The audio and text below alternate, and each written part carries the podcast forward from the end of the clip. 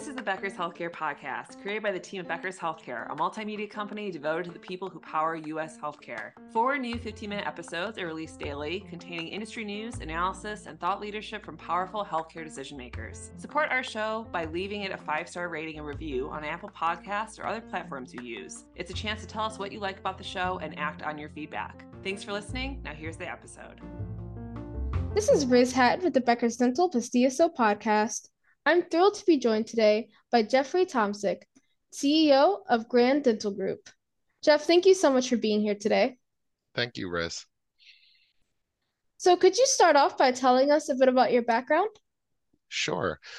Um, I got into dentistry almost 20 years ago, uh, kind of you know a funny story. I was a, a school teacher uh, one of my uh, best friends and fishing buddies uh, was in dental school.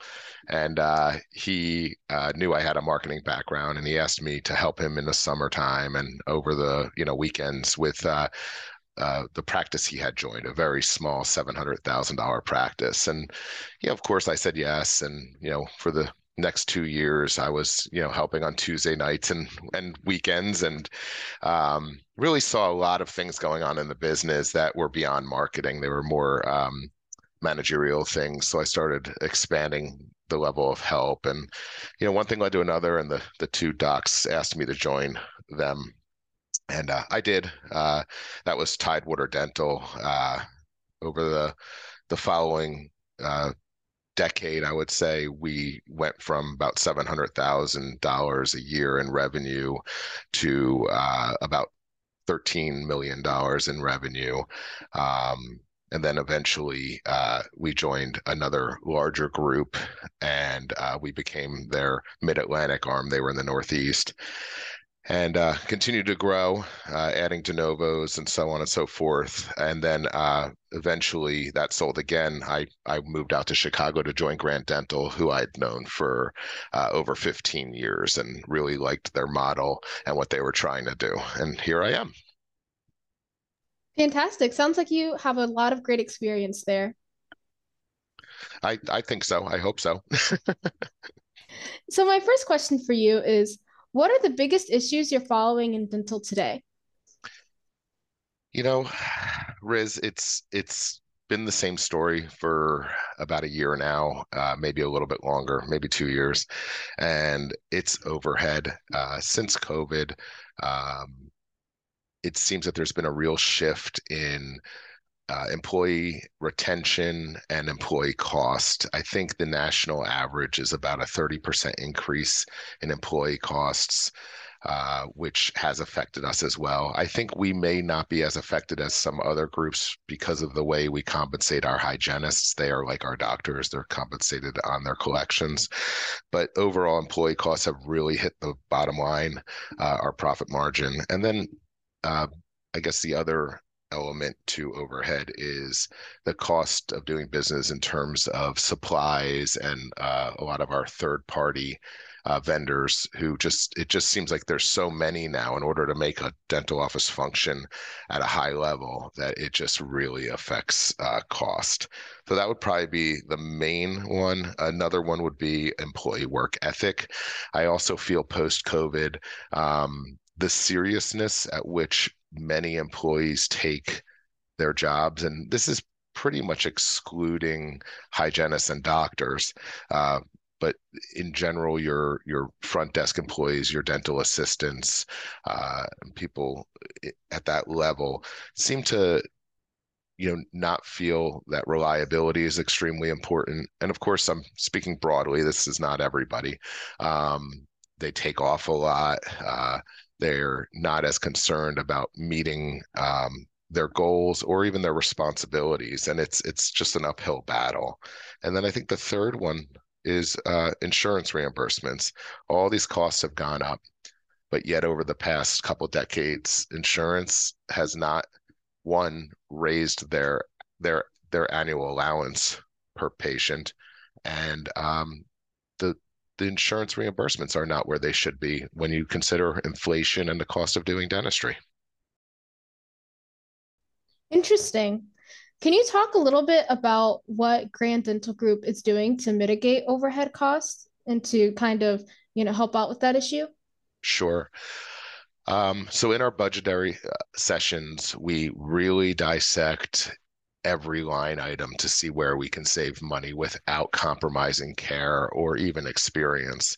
Um, so we may change platforms with a third party. We may look at um, not really where we're buying our supplies, but what supplies we are buying, as long as the quality is the same. If if it's a, a product that can save us time or money, um, we might switch to said product. Um, and then in terms of getting more out of our employees, we're looking at creative ways to incentivize our employees for uh, being here, being on time, being consistent. And uh, we've also put in an educational platform, like an LMS system, so that we can uh, not only show each employee group what our expectations are of them in a given day, week, month, et cetera, but also uh, train them and track them so that we have accountability. And, and that's a work in progress, of course. Great. Thank you. My next question for you is what are you most excited about and what makes you nervous when it comes to dentistry? I have the same answer for both, Riz. What I'm most excited about is that we have been able to grow to the size that we are and we continue to grow. I think we're going to be up 10% at the close of this year um, without private equity. So we are not a big DSO. We are nine locations, but we are uh, doing about $30 million in collections and we've been able to continue our steady growth, never having a you know a down year or even really a bad year um, without private equity.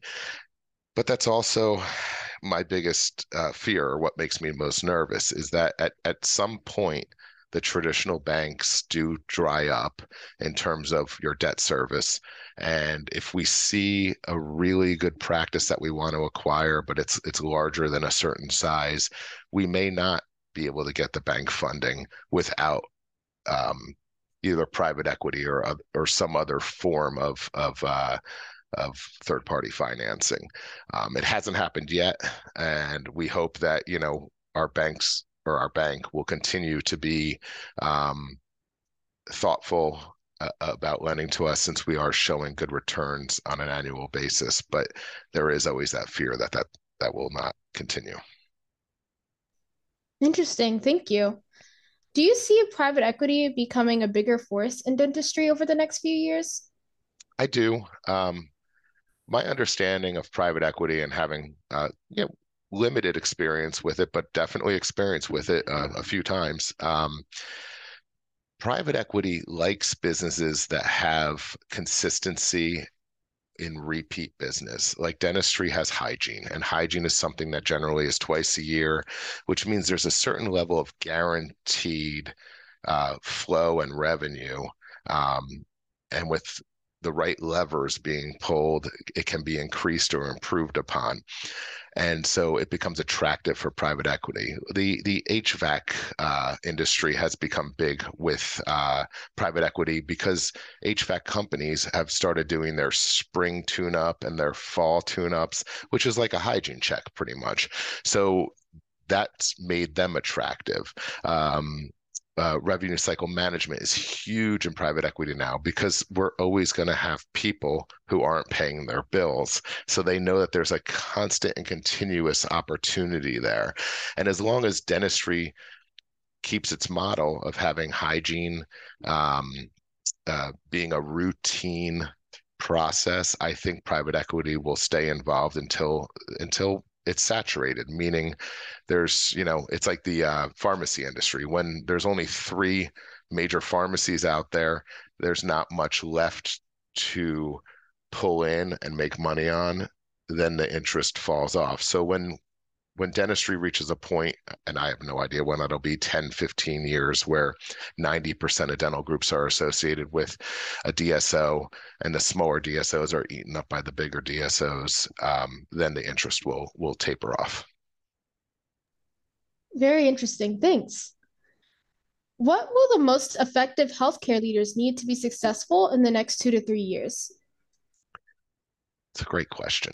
Um, definitely thoughtfulness, creativity.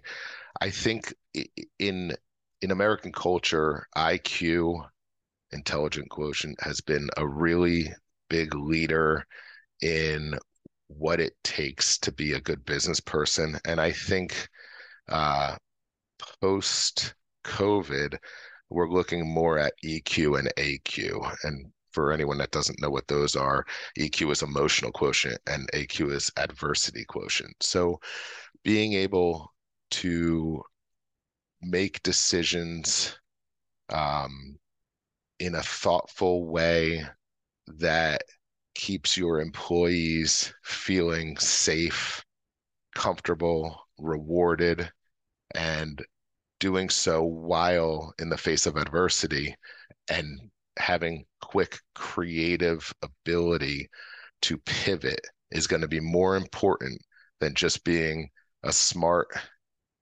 and perhaps wealthy person or group.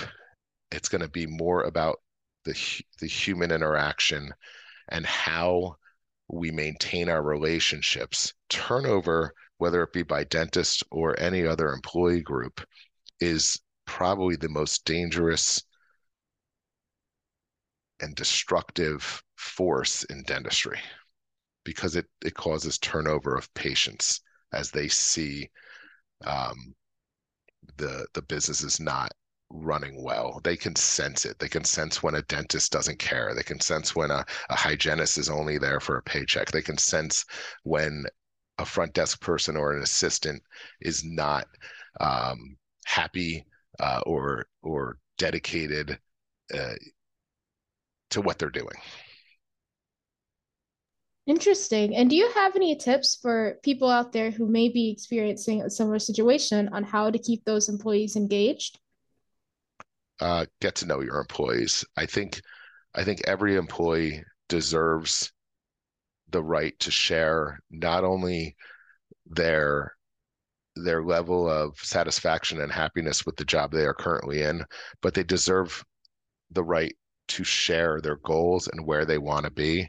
And we owe it to them to consider them as uh, promotion opportunities come about to consider them first.